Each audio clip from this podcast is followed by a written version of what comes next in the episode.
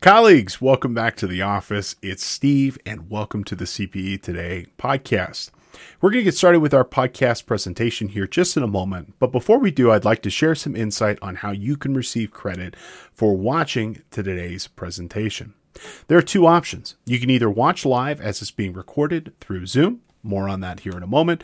Or you could be watching or listening on demand wherever you happen to receive content. We distribute our show through YouTube, SoundCloud, Facebook, our website, and many other places.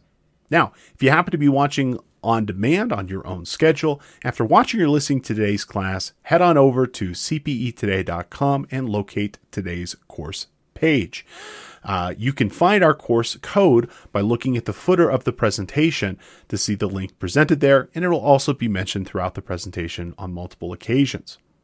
After com- purchasing today's class, you'll complete a short five question quiz on what was discussed in today's presentation. And upon passing that, your certificate for your CPE credits will be automatically generated and available for download. In addition to your purchase, you can also download copies of today's presentation, learning materials. You can ask the presenter questions and more. Now, if you happen to be watching live as it's being recorded through Zoom, your attendance will be confirmed through attendance prompts, which will occur every 12 to 20 minutes and approximately four per hour. They'll pop up automatically, and when a prompt comes up, please choose a response to confirm your attendance. It doesn't actually matter what you choose as long as you choose something, as your response will confirm your engagement with our presentation. Attendance prompts might not be announced, so please keep an eye out for them. Now, as long as you've com- uh, completed at least 75% of the attendance prompts, you will receive full credit for our presentation. Your completion certificate will be delivered to you by email within two business days of the event. You can always visit cpetoday.com if you have any questions or issues with your certificate. After our presentation today, we'd love to know what you think. Uh, there will be a course evaluation that will automatically pop up.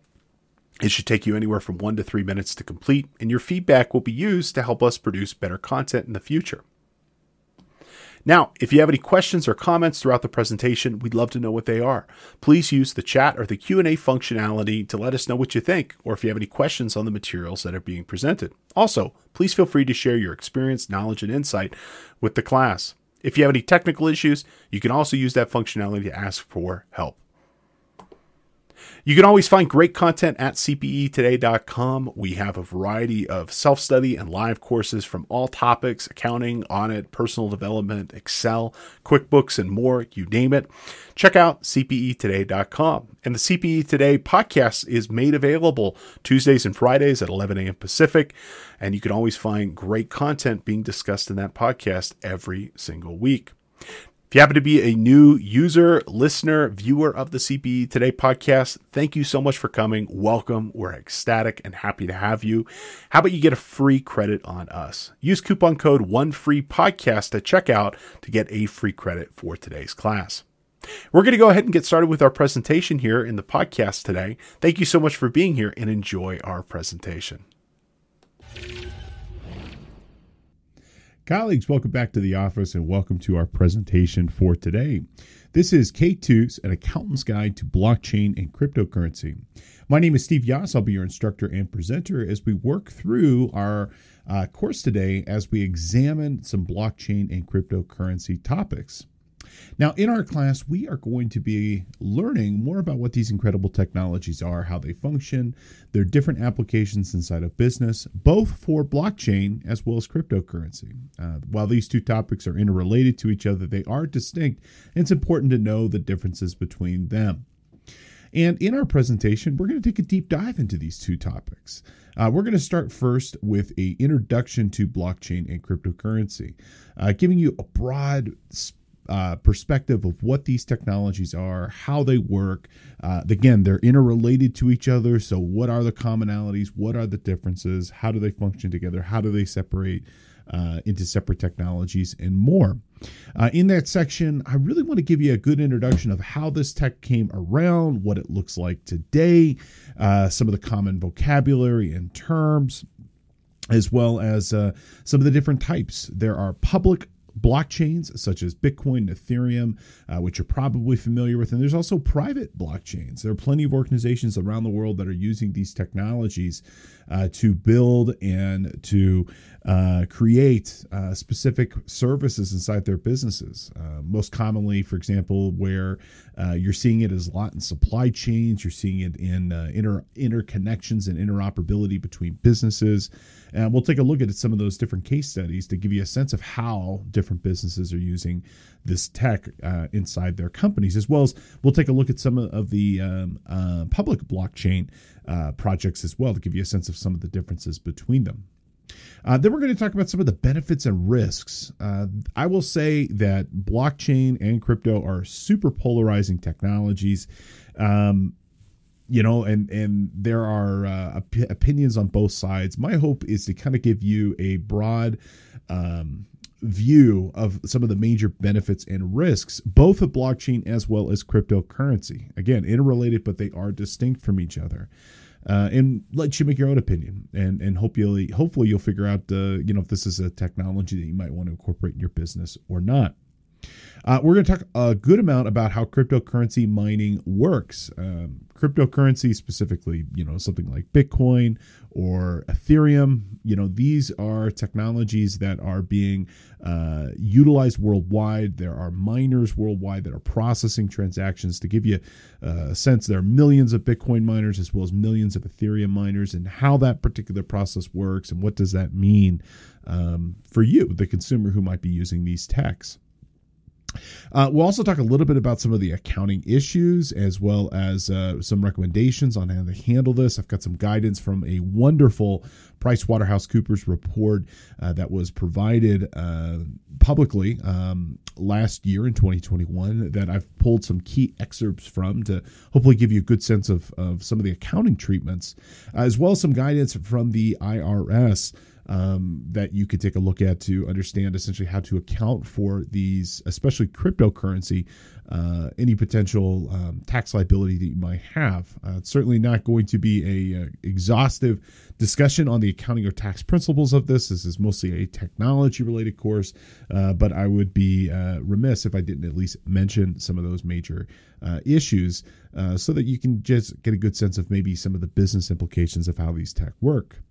We're also going to discuss a variety of blockchain, cryptocurrency, let's call them niche topics, specific types of technology uh, that are being used in here. For example, uh, things such as smart contracts, DeFi, uh, non fungible tokens. We'll talk about what they are, how they're being used, and more.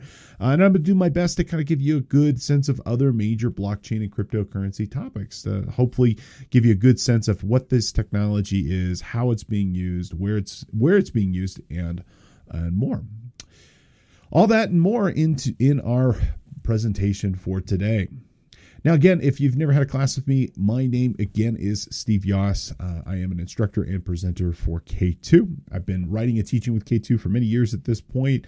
I work in a, a wide, uh, wide range of topics, including Excel, accounting, audit, uh, fraud, ethics, and more. Uh, my love has always been with technology, and pretty much every course I write or teach has that common thread of being a tech related class. Uh, so please check out k2e.com for a full listing of our courses and, and all the different topics that I teach. Now, outside of uh, my work with K2, I also work as a software developer. I grew up and, worked in accounting. I'm a CPA, but my love has always been with tech. And uh, with my work with Devmatics, uh, we produce all different types of technology for all different types of businesses uh, with a special emphasis on business software. Uh, we make mobile apps, we make integration applications, we make uh, uh, stuff to power your business and hopefully uh, make you successful. If you have any questions regarding technology or what it might look like for your business, please feel free to reach out. I'm always happy to have a discussion. And if I can help you, I certainly will. And if not, I'm more than happy to point you in the right direction. Now, something new in the K2 universe I'd like you to know about is our K2 podcast. K2 has a brand new weekly podcast uh, that you can listen to for free. Uh, and in this podcast, we're bringing you the latest and greatest on technology, accounting, and business topics uh, every single week, uh, twice a week, actually, Tuesdays and Fridays. Uh, we are producing this live. You can watch live uh, for free on Facebook, YouTube, as well as on our site as well. Uh, and you can also listen to it asynchronously. So if you're uh, listening after the fact and you want to listen on your car ride in uh, to work or on your car ride home or maybe on the checkout line of a supermarket and you got a little time to kill, uh, you can listen wherever you happen to get your content, including Apple Podcasts, Spotify, Google uh, Sound, Google Play, SoundCloud, and more. Um, and uh, we're putting new episodes out all the time and it gives us an opportunity to kind of go in depth more on specific topics as well as to bring you more relevant and timely news uh, including you know accounting issues facing the day as well as uh, excel tutorials power bi tutorials and more. So please we'd love for you to check it out. Go to k2e.com forward slash podcast to learn more Alrighty, we're going to get going here and we're going to dive in. This class will be presented in four parts. So uh, we're going to get started here with our first part. But I do want to uh, just make one quick disclaimer, just due to the nature of cryptocurrency uh, and the risk there involved. I want to make it very clear that this presentation is for educational use only. And the information presented in this is for your uh, for your education, but I would really, really, really encourage you to um, you know kind of do your own due diligence. And certainly if you are not a qualified investor with respect to cryptocurrency educate yourself before making any sort of decision uh, or consider uh, working with a financial planner or advisor who is familiar with how these technologies work. Uh, as with all types of investments or um, asset acquisitions uh, not all cryptocurrencies an investment uh, you need to be educated. There's a very, very good chance uh, that uh, something, especially if you're not uh, qualified, uh, could go wrong um, due to the nature of this. It's very volatile. There's also a lot of security constraints, as we're going to talk about here. Uh, but I want to make it very clear that please do your own due diligence. Please educate yourself before making any sort of decision. I'm going to make a lot of recommendations, but again, please do your own due diligence before choosing a solution uh, or an investment or asset acquisition path that works for you. All right, now that we got the Lego mumbo jumbo out of the way, let's go ahead and dive into it. Let's get started with our first topic here of understanding blockchain and cryptocurrency.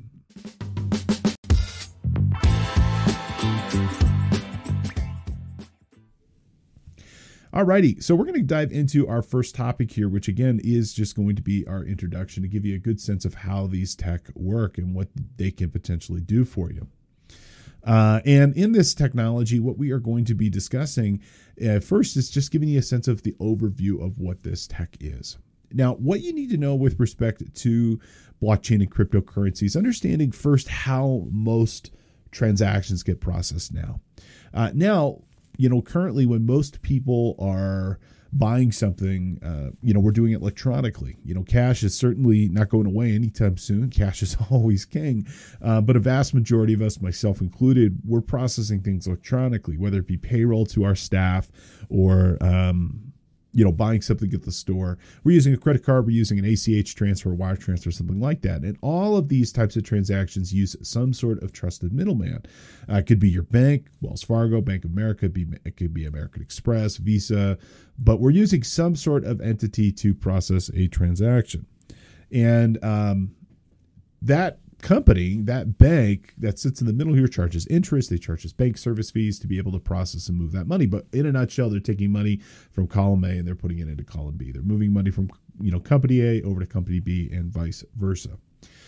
Blockchains, on the other hand, remove these kind of middle ground people, and instead of having a middle company, you have a middle technology.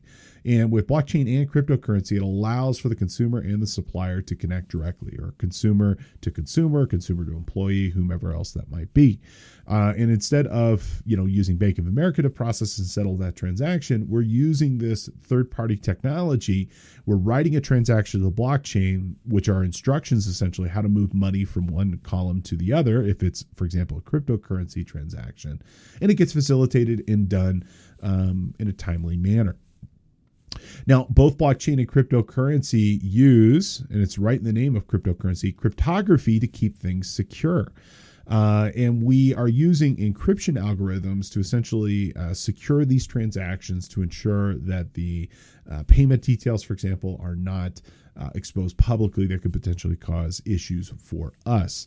Uh, and there's we'll talk a little bit more about more encryption a little bit later on but encryption is used all throughout blockchains in a variety of different capacities and it is a fundamental building block of this tech we're also using a blockchain. Blockchain provides a decentralized database, a distributed database, more on those terms here in a little bit later, uh, which is essentially a ledger that anybody inside of the network can examine at any time. All aspects of a transaction uh, are public. So the date, the from the to location where it originated where it's going uh, certain metadata information that's made public. So we use cryptography to keep things th- secure.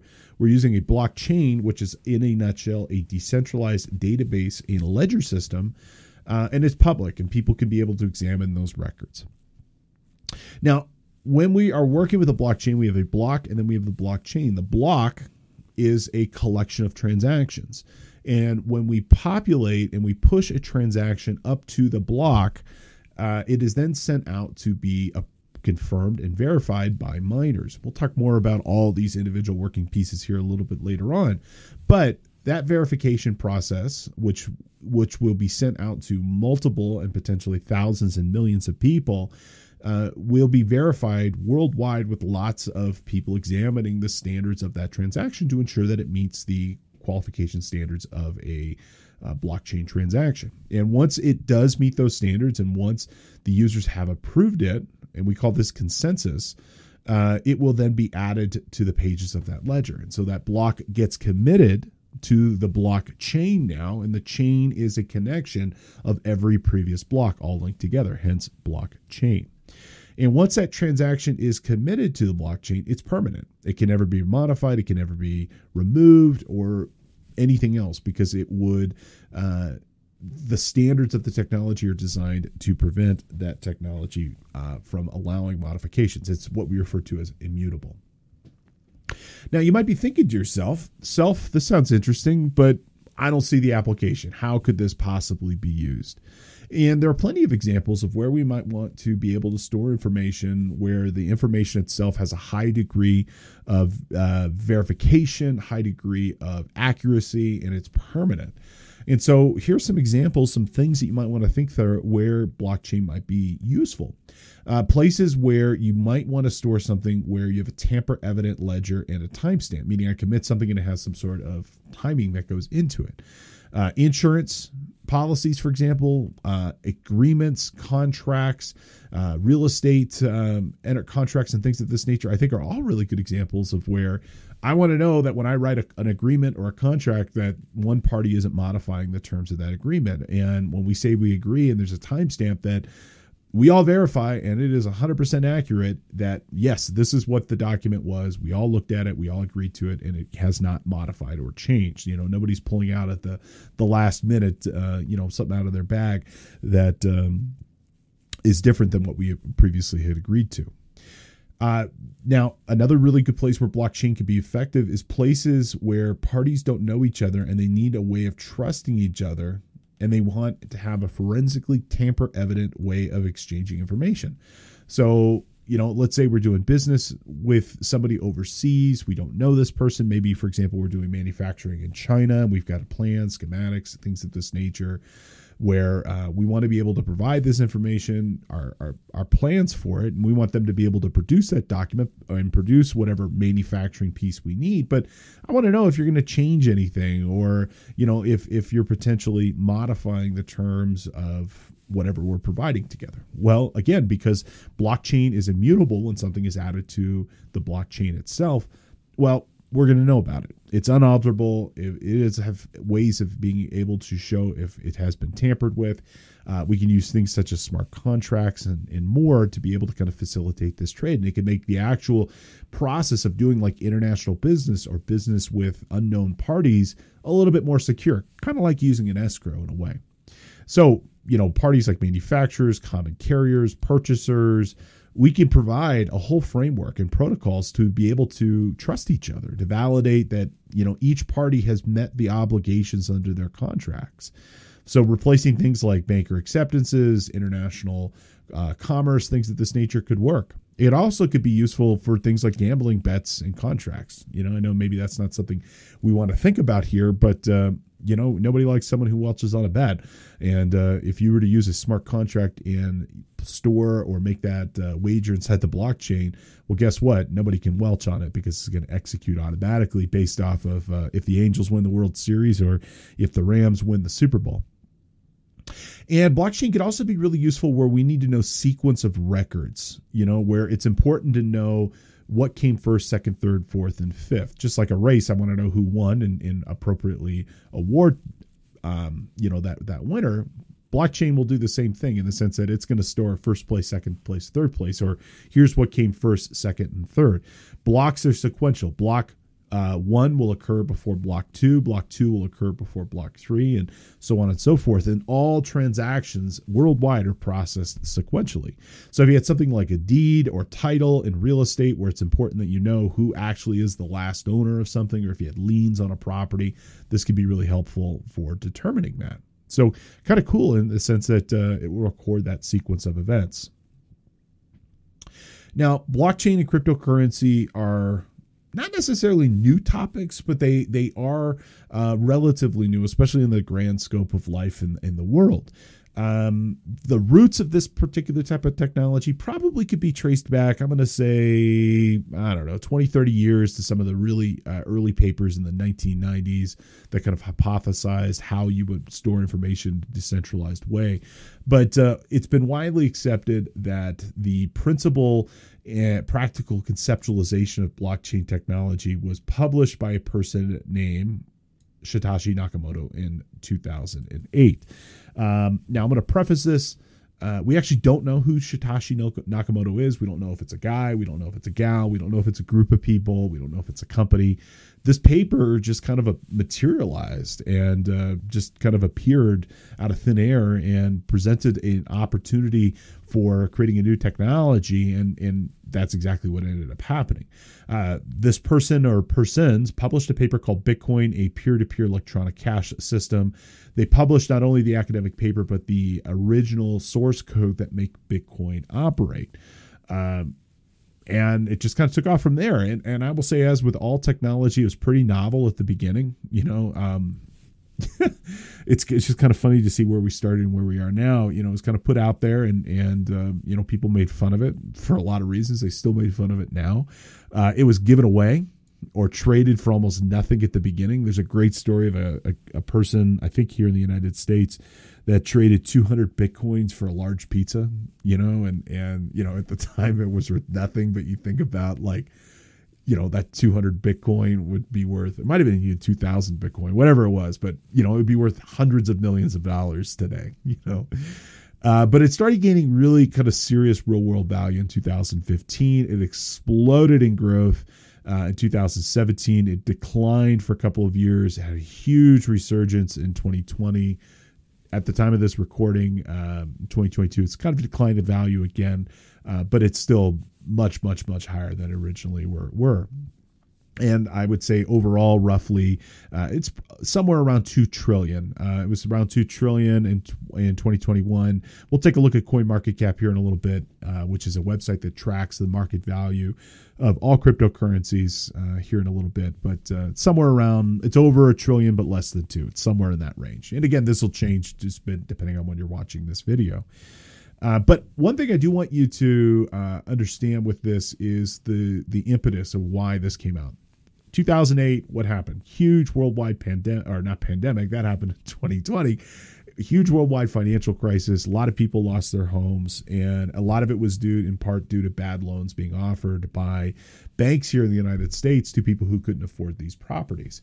And Satoshi Nakamoto, it's been theorized and, and both in their writing as well as by analysts that created this technology as a way to create an inflation proof tech that is a non fiat currency, meaning it's not really tied to a single country's economy, but rather exists independent. And uh, with Bitcoin, there's an upper limit of the actual number of coins. It's 21 million. We'll talk more about that here as well.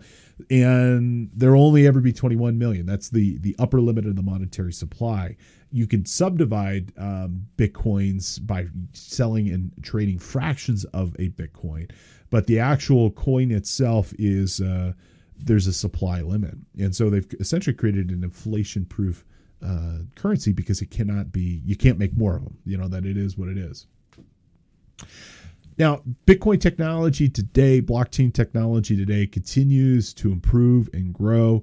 Uh, and it's also inspired a ton of ancillary technologies, complementary technologies around it. Uh, some of these other blockchain technologies, for example, Litecoin, Do- Dogecoin, uh, and others were released to compete with Bitcoin, you know, and they are also what we refer to as like a store of value. But other blockchain tech technology, for example, like Ethereum, uh, it's yes, it's a blockchain, but it's not the same thing. Uh, think of Bitcoin as being a like a like a you know gold. I mean, gold is really a true commodity in the sense of something that just exists and you trade it back and forth.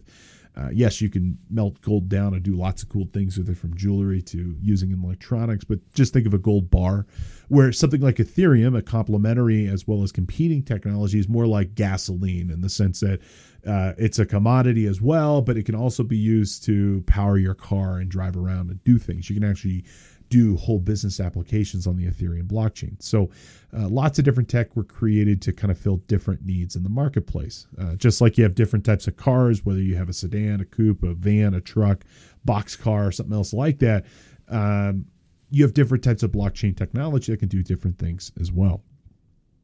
Now, blockchain technology has continued to grow and gain a lot of popularity. And just like many different techs, as it's matured, it's gained features, functions, security, speed, it's come down in price.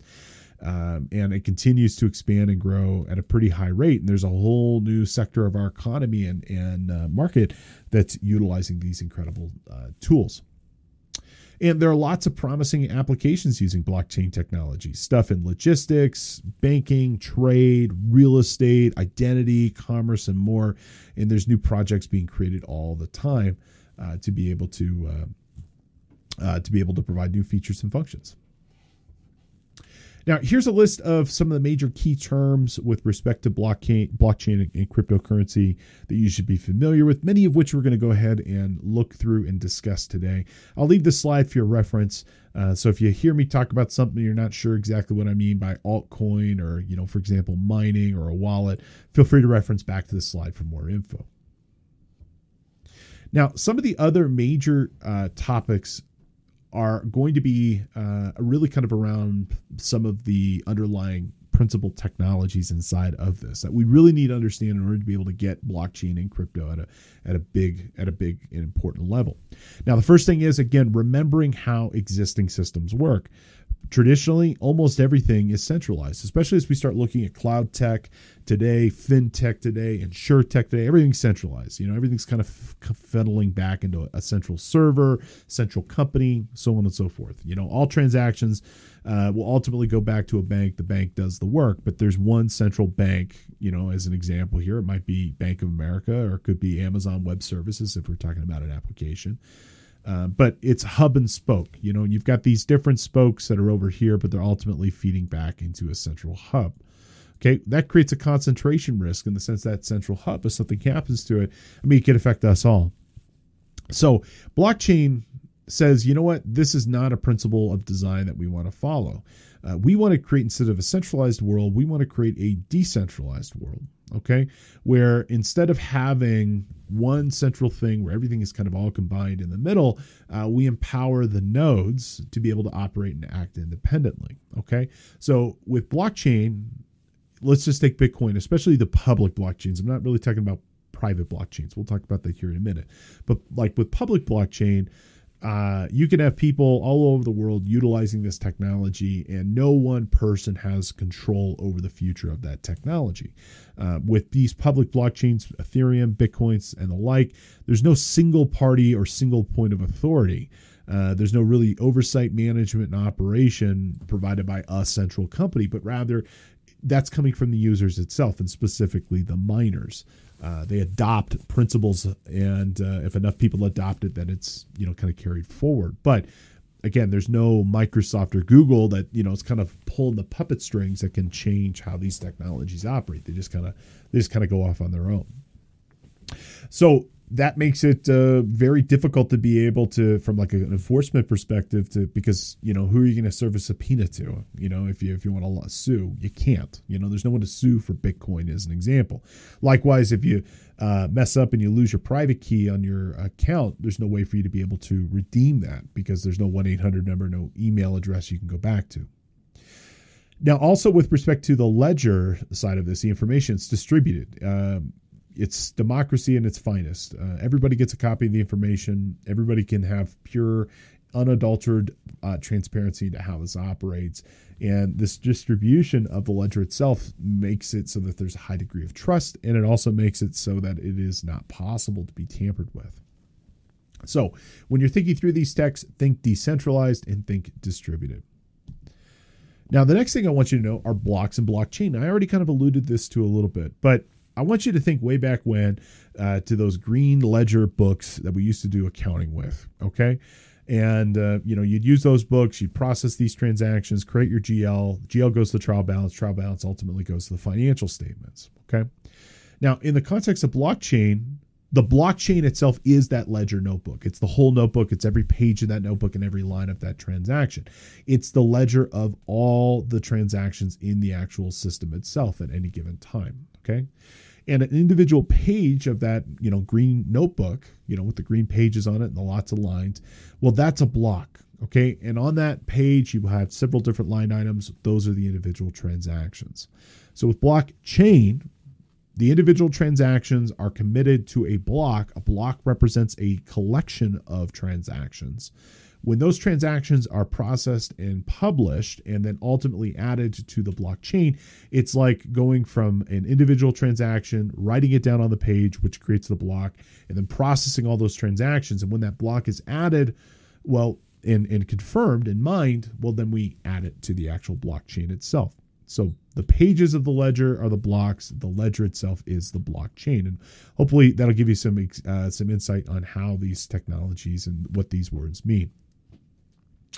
Now, you should also know there are lots of different types of blockchains. And we already alluded to this. You've got cryptocurrency, which are all public by default, and you've got uh, other types of blockchains too. Now, Bitcoin, Ethereum, Litecoin, Dogecoin, these are the ones that all kind of get the the uh, press and attention, but they're not the only game in town. Okay, you can also have what are called private blockchains, and you can also have what are called permissioned blockchains. Okay, or hybrid blockchains sometimes. Now, regardless if you're using a public, private, or permission, there are some fundamental building blocks and principles of how blockchains work. The principles themselves are, are really kind of all the same. You know, blockchains are immutable, they're permanent, they exist, um, you know, and, and, and transparency into the information, so on and so forth. The big difference between a public and a private blockchain is about who's allowed to participate in the network uh, who's allowed to be in the consensus, who's allowed to verify transactions, who's allowed to post transactions, uh, who's allowed to be able to access that ledger. So that's about the big difference between public versus private. Now, in a public blockchain, Bitcoin, literally just start using it. Nobody's going to stop you. There's no count to set up uh, above and beyond just creating a wallet address. Just get started and go. Anybody can join. A permission blockchain or a private blockchain sorry, a private blockchain is private. And so you have to be validated by other people who are in the system. There could be rules. For example, you have to be an employee or it has to be a company system or you have to be within the, the group using this tech. And you can also create a, a, a hybrid between these two, which is that permission blockchain, which can combine elements. Uh, typically, it'll still be more private than public, but uh, you can combine elements of the both and mix and match to get exactly what you'd like. Okay. So to make it crystal clear, public blockchains are independent. Each user has a hard copy of the ledger if they so desire. Uh, Bitcoin, Litecoin, Ethereum, Dogecoin solutions like this, all public by default 100% of the time. Private blockchains, on the other hand, are not independent. You have to have permission to be able to join uh, and engage with this particular ledger. And so, private blockchains, as we'll talk through some case studies a little bit later on, are a good option for companies that want the features, functions, and power of blockchain technology, but maybe just don't want every single person in the world being able to look into their business or be able to, to add transactions to this. This is a good option for supply chain, logistics, internal company record keeping, and more. Uh, and I'll give you some examples of why you might want to consider using these different techs here. All right, let's go ahead and have our first review question. What is the main difference between public and private blockchain technologies? So, uh, how are these different uh, from each other? Okay, uh, private blockchains allow for modification of uh, data committed to the chain. Let's just say from a public person. No way. Okay, uh, public blockchains are centralized and managed by defined. Uh, sorry, public blockchains are centralized and managed by a defined privileged group of users. No, sorry, Bob. Correct answer here is going to be public blockchains are open to any user at any time, but private blockchains are invite only. Okay, so hopefully that makes it clear for you. Now, let's talk about four major blockchain technologies that we should be familiar with. Okay, we're going to reference most of these throughout our presentation today, uh, specifically the first three. Now, the biggest the OG, the granddaddy of them all, uh, is probably going to be Bitcoin. Well, not probably. It is. It is Bitcoin. Uh, it's got the highest market capitalization. It's the one that certainly gets the most attention. Uh, it's the one that's um, definitely, um, I would say, the standard, you know, for lack of a better way of, of hearing it. You know, there are literally thousands of blockchains and cryptocurrency projects that are out there, but we all know what Bitcoin is. Now, you should think of Bitcoin as a store of value. It's uh, like any other, and I'm using these terms very loosely as we'll talk about in our accounting principles section.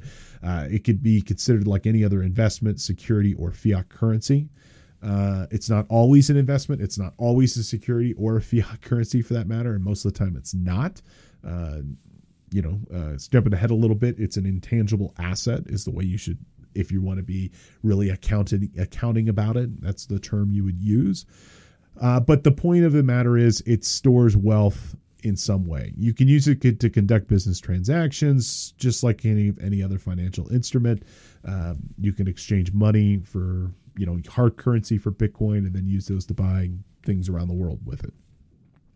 Now, Bitcoin uses proof of work to verify transactions. We'll talk more about proof of work, proof of stake when we get to our mining section, uh, but it uses that type of mining technique. And you should know there is a hard supply limit of 21 million bitcoins, uh, with about 18.9 million bitcoins currently in circulation. Uh, now, that number is only going to go up and up and up, and there's new bitcoins that are being entered into the market all the time. We'll talk about that a little bit more later on. Now, Bitcoin itself has been forked on occasion. And what I mean by forked is that the miners, through the consensus protocol, adopt new standards, which then changes the nature of how that currency operates. And we've ended up with other types of Bitcoin, Bitcoin Gold, Bitcoin Cash, others like it as well that have comparable uh, value sometimes, also could be different value as well. Now, another type of cryptocurrency, but also blockchain tech and other things like that. I mean, it's it's a much more uh, inclusive tech uh, in touching many different other types of technologies, uh, is going to be Ethereum. And like Bitcoin, it is a store of value, but you can also do stuff. You can also do other stuff with it, which are pretty cool. Um, I would tell you a more inclusive way of defining Ethereum is to call it a decentralized compute, computational platform, uh, meaning you can actually do stuff with Ethereum. You can make things happen. Uh, you can actually run applications inside the Ethereum blockchain. You can store data inside the Ethereum blockchain. There's this whole thing called smart contracts that operate within the Ethereum blockchain. There's these things called ICOs, initial coin offerings. Uh, there's all NFTs, non fungible tokens. These are all applications that ultimately will be stored inside the Ethereum blockchain, but are um, layering tech on top of it. Now, with Ethereum, transaction times, processing fees are typically much lower compared to Bitcoin. You can do more with it. Uh, it can be used in a lot of different ways. You can use it to issue insurance policies, doing supercomputer research projects, uh, raising money and capital for a new business, and more. Um, another thing that's different is that unlike Bitcoin, there is no hard supply limit of of uh, Ethereum, uh, but that might change in future releases. And they're at the time of the writing eh, somewhere north of 100 million in circulation. And Bitcoin has a wide adoption with lots of different types of industry sectors technology, finance, healthcare, government agencies. Uh, there's this thing called the Ethereum Enterprise Alliance.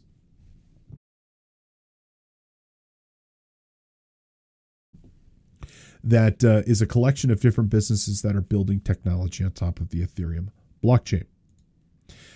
Let me show you kind of a cool website that you should be familiar with.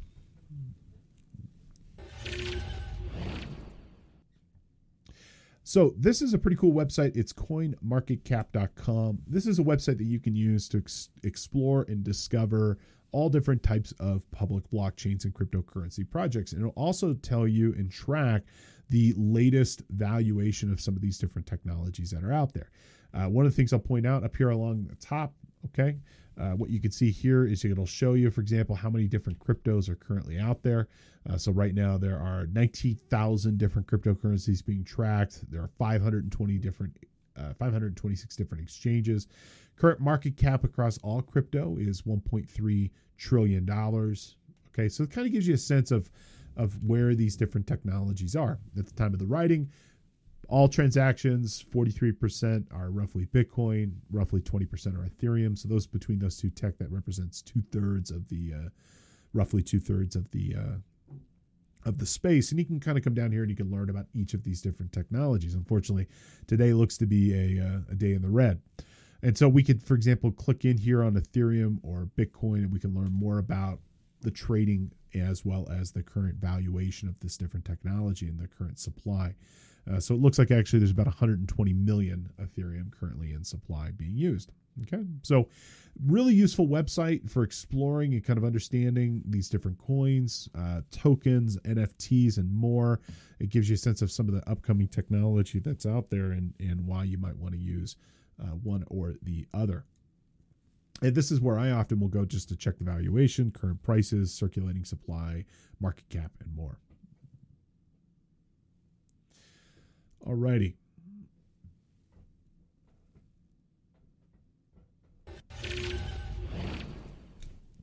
Now, not every blockchain is public, as I mentioned. Another uh, type of blockchain, but is not a public blockchain, is going to be Hyperledger Fabric.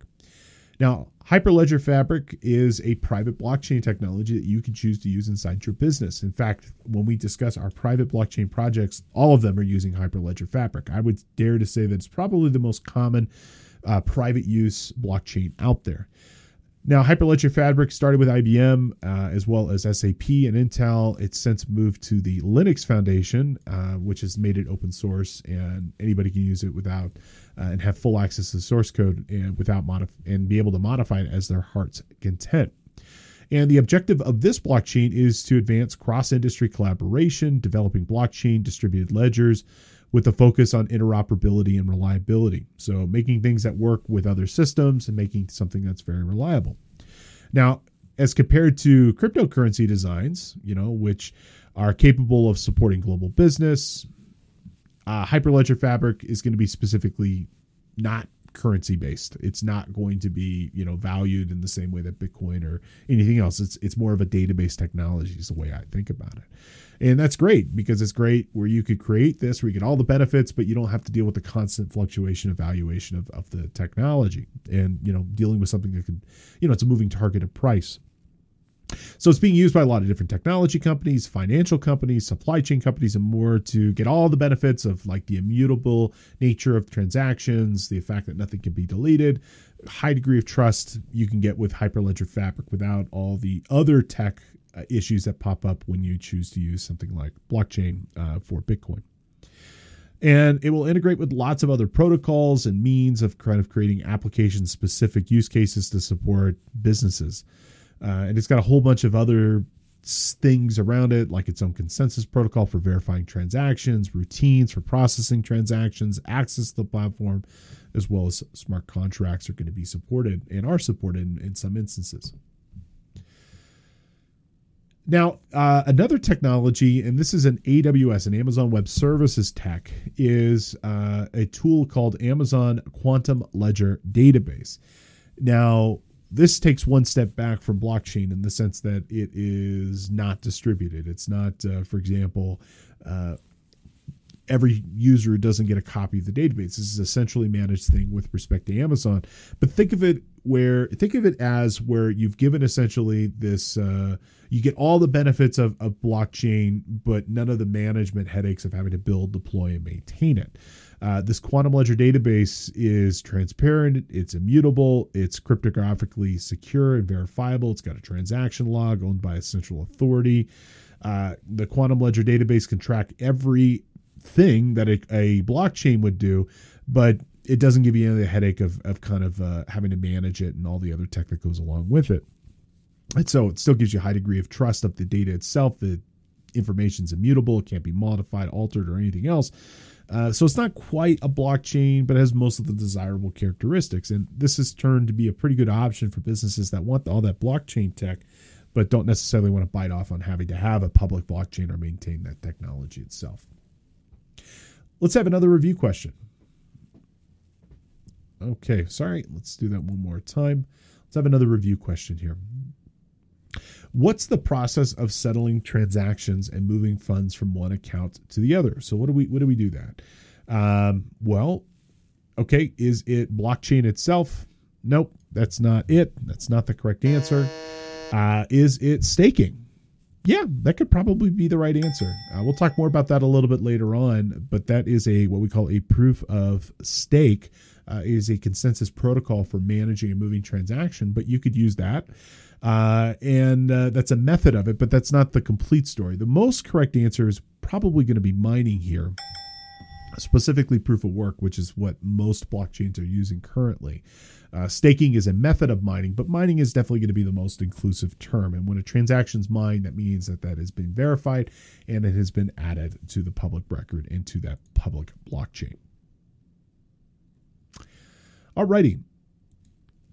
In our next section here, let's go ahead and talk through some of the benefits as well as uh, some of the risks. And let's start with discussing some of the misconceptions as it relates to blockchain tech.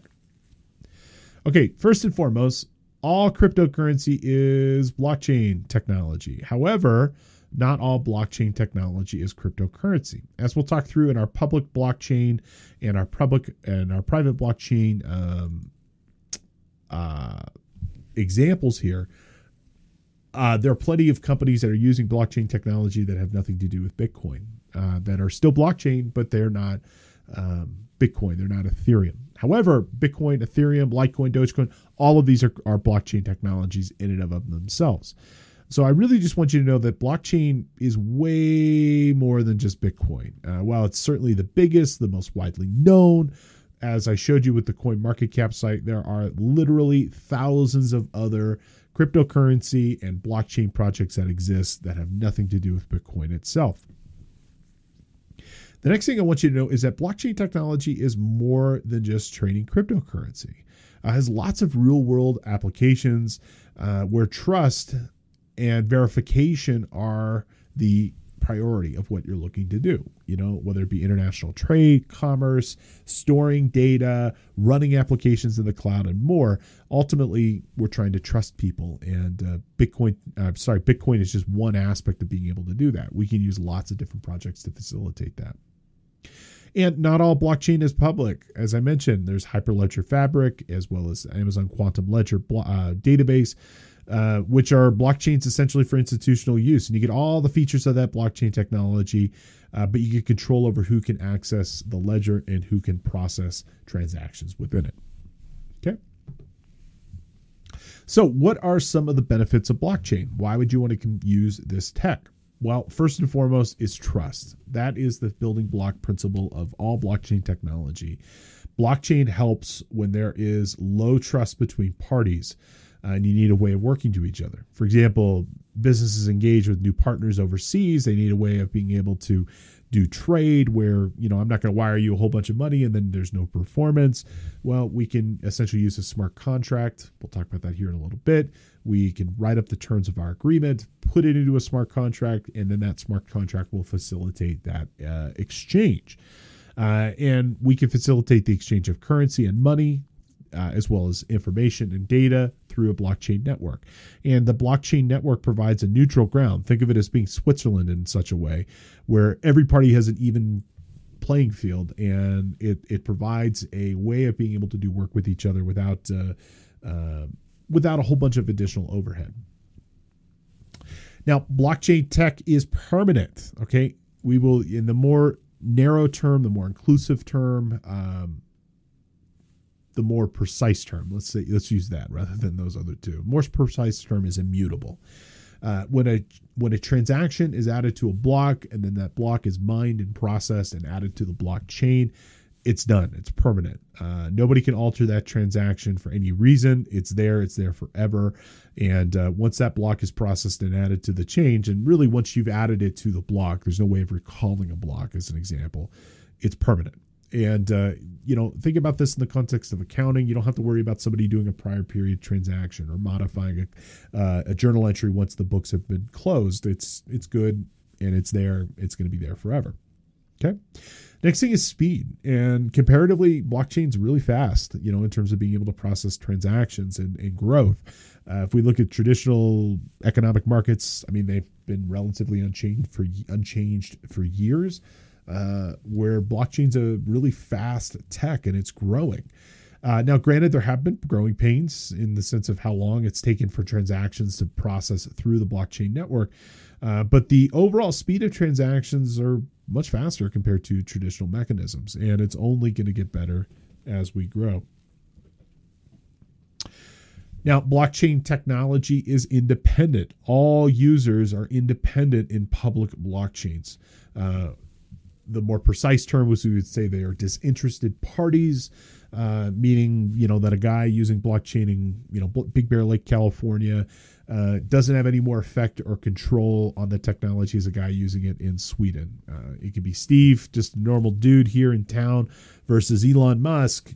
You know, Elon might be able to shake his fist and, and get uh, public attention onto an issue and, and get media attention, but he has no more authority than me uh, there's no single point of authority or business that really can kind of control the direction of this technology. It's rather what the overall users of this tech want to do. And so, again, going back to you know why this technology was created in the aftermath of the uh, 2008 financial crisis, we wanted to create something that was going to be a little bit different and have different features and functions compared to what we saw with traditional markets, which were subject to manipulation.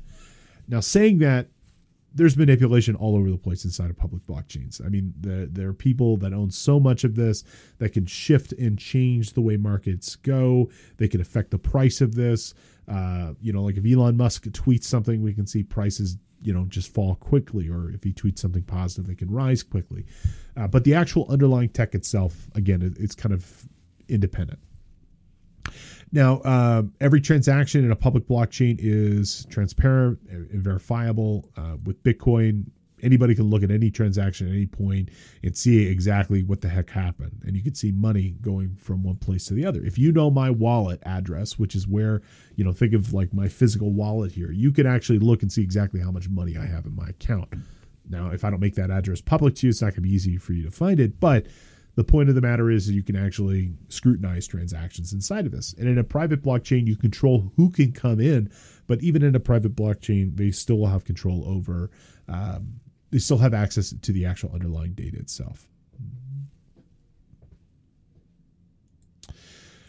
Okay. The cost, the cost of, of working with blockchain technology itself is pretty cheap uh, pretty easy. So, with respect to this, uh, you know, you can uh, utilize this technology for not a lot of overhead. I'm not talking about mining. We'll talk about mining a little bit later on. But if you just want to use this to process transactions, pay people overseas, uh, you can do it. I mean, it doesn't really require any direct hardware expenditure above and beyond just a normal computer or smartphone. Uh, there are fees, for example, to process a transaction. Um, Bitcoin charges fees, Ethereum charges fees. Um, they call it gas in Ethereum, you know, which are your transaction processing fees, but comparatively to what you would normally pay for like Bank of America or Wells Fargo to process or something, it's going to be cheaper and sometimes free, depending on the blockchain technology you use. Now, blockchain technology also has a large variety too. There are a lot of different tech that are out there that you could consider using. Um, you know, there's stuff specific for, you know, as I mentioned, you know, doing applications in the cloud, storing value in the cloud. There's stuff uh, specific to certain countries. There's stable coins, there's centrally managed bank coins, and more. So that's another really kind of cool thing is that there's a lot of variety in what you can choose to use. Now, this could be really useful and game changing, frankly, for for accounting. Uh, I'm going to point out there's not a cloud accounting blockchain application uh, that's using this for general ledger purposes. So there's no like QuickBooks, as an example, that's using uh, that's using blockchain as a way of being able to um, uh, being able to uh, process transactions. Uh, meaning, like, there's not a you know a cloud accounting solution that's using a ledger like blockchain to be able to uh, to process those. Uh, but you know, it could be in the future. Uh, some things that you could potentially do with this is that, for example, could allow auditors to verify large portions of important data behind financial systems automatically. You know, just because of the traceability and, and, and visibility and permanence of the ledger information itself. The fact that all blockchain transactions are permanent and irreversible would be really good for sensitive record keeping. You know, you know somebody can't go in and delete something after the fact or add a prior period transaction. Uh, it'd also be really good when you have transaction between entities that are related with each other. Uh, becomes verifiable on both sides of the transaction now, and you can trace it. We'll take a look at, at uh, a mined transaction here in a little bit later on, but you know you could like follow the bouncing ball of how a transaction moves inside the system. Let's go ahead and have another review question. What are some of the biggest benefits of using public blockchain? Okay, so in a public blockchain, not per, not private, but out there in the world using Bitcoin or Ethereum, what are some of the biggest benefits? Okay, is it permanent and unalterable? You betcha it is. Uh, is it independent and disinterested where people can't manipulate the actual technology? Absolutely. Are transactions transparent and verifiable? Absolutely as well with users having access to see everything that's going on. So the correct answer here is going to be all of the above. Now let's go ahead and finish up with just a couple of risks that we should be familiar with with respect to blockchain technology. Okay. Uh, now, the biggest risk as it relates to public blockchain technology, again, Bitcoin, Ethereum, these are public blockchains, public cryptocurrency, hands down is the absolute pendulum of valuation that kind of comes with using these uh, tools. Uh, the valuation of something like Bitcoin or Ethereum can vary drastically. Uh, I mean, plus minus 20% or even more in a given day. Uh, I, I, personally have been using these tech and, and have been uh, have owned them for years, and I've made and lost literally tens of thousands of dollars in a, in a given day, and, and sometimes even more than that. Uh, so that becomes very difficult if you're looking to do business with somebody and you're buying something today and it drops in value 40% overnight. I mean, that's difficult, you know, so it becomes really hard to be able to conduct business that way when you don't have a stable currency. Okay, uh, regulatory and compliance risk. Uh, I'm going to point out there are virtually no regulations or consumer protections on blockchains. That's changing a little bit. There have been some, um, you know, some uh, not necessarily laws, but let's call them guidance and influence coming from our federal uh, regulatory agencies like the Securities Exchange Commission, the IRS, and more. Uh, but there's certainly no consumer protections. Although the FDIC and the Federal Reserve are looking at potentially creating some at some point in the future, as of this recording, you take your life into your own hands using these tech. Um, and if it goes south for you, if you have a data breach and somebody steals your private key and then gets into your wallet, well, guess what? That's on you. And that's probably, you know, going to disqualify a lot of people from using this tech. I know it's something that makes me nervous as well, but uh, you should just know that that uh, that's something you need to be consider concerned with. It is still very much new technology. It's cutting edge across the board. Um, you know, if we look at you know certain things like electronic payments ach and wires they've got decade long success you know the swift payment system's been around like 50 years now uh, it's tried and true. We know how to use it. Uh, with this new technology, you got to be okay with and comfortable with those risks of using it. Uh, it's not private. You should know there are some aspects of the transaction that can be private, but you know the fact that you anytime you put something to a public blockchain, it's going to be public and available for scrutiny. Now, the security uh, is also something to be concerned with. The technology itself is secure, uh, but it really depends, especially when it comes down to buying and selling cryptocurrencies, that it all depends on your personal security habits and whether or not you follow best practices. There are no institutional or regulatory safeguards like you get from like Bank of America or Wells Fargo. Uh, there's no one watching your six. I mean, if you, for example, you know, keep a public uh, public blockchain cryptocurrency private key on your on your computer and you experience a data breach or ransomware and they get that private key, they're going to be able to steal the money from you or steal the value from you.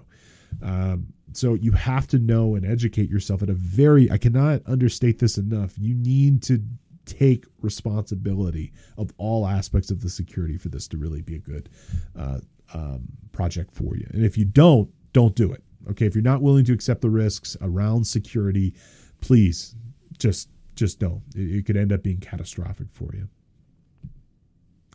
There are some real world concerns with crypto that you should be aware of, uh, and our various regulatory law and law enforcement agencies are, are very aware that these occur.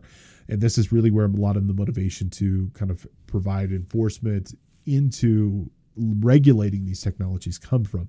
Uh, first and foremost is money laundering. Um, I have no idea of the statistics or facts behind it, but just as a guy who's pretty familiar with the tech, I feel that a fair amount of it is being used to launder money uh, around the world. Um, by their very nature, blockchain and cryptocurrency technologies are anonymous and unregulated. Great way of being able to move money worldwide.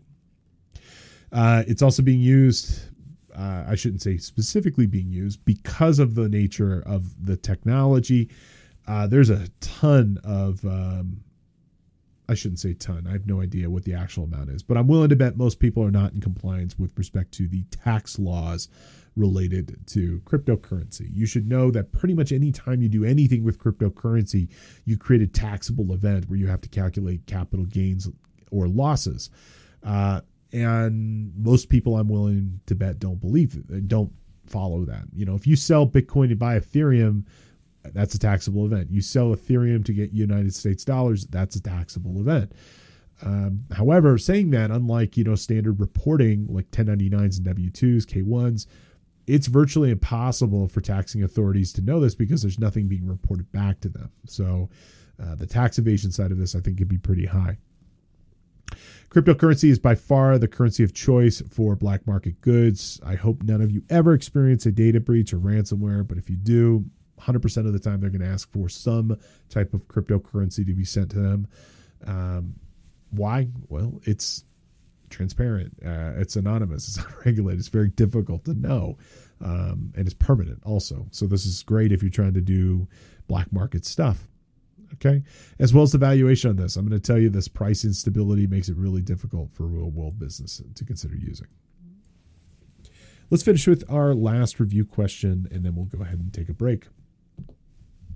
What are some of the biggest risks or concern with pu- public blockchain tech? Okay, is it relatively new tech with an unproven track record? Absolutely. It's got unclear future, and we don't know exactly what the regulatory company country, what the regulate regulatory entities of various countries are going to do, and what our compliance risks could be. Absolutely. Seemingly constant fluctuation or valuation relative to what we call fiat currencies, you know, which are currencies based in a country like a United States dollar or a euro. Absolutely. Correct answer here is going to be all of the above. All right, folks, that does bring us to the end of our first section here. We went ahead and we discussed uh, what blockchain technology is, uh, some of the major features and vocabulary related to this, like blocks and blockchain, public versus private blockchain. We took a look at our, our major blockchain technologies that are out there, uh, including Bitcoin, Ethereum uh, on the public side, Hyperledger Fabric, and Amazon Quantum Ledger Database on the private side. And we also talked through some of the benefits and risks that we should be familiar with. When we come back, we're going to go ahead and dive back in talking about cryptocurrency mining and staking, as well as other major cryptocurrency and blockchain topics that are out there. Stay tuned. We got lots more great information coming, and thank you so much for being here.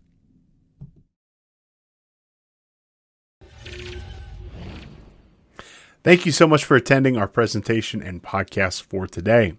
As a reminder, you can check out cpetoday.com for all your continuing education needs. We have courses on every topic you can think of, from accounting to audit to ethics and regulation and more. Everything you need to know to stay relevant, current, and up to date with the profession. Again, check out cpetoday.com. If you're a new watcher or listener to the CPE Today podcast, again, we offer you a free course and a free credit for you to try our services. Pick the podcast of your choosing and use coupon code one free podcast at checkout to make that purchase free. If you enjoyed our presentation, please consider connecting with us on social media and let us know what you think. You can find us just about everywhere at CPE Today, uh, whether you're on YouTube, Facebook, Twitter, Instagram, and more. And please consider subscribing to us wherever you happen to receive your content. You can find us on Apple Podcasts, Spotify, SoundCloud, and others. We'd love for you to leave a review and let us know what you think. It helps new listeners and watchers find our course and content. Thank you so much for your time and attention. Thank you for being in the office, and we look forward to seeing you back here soon. Take care.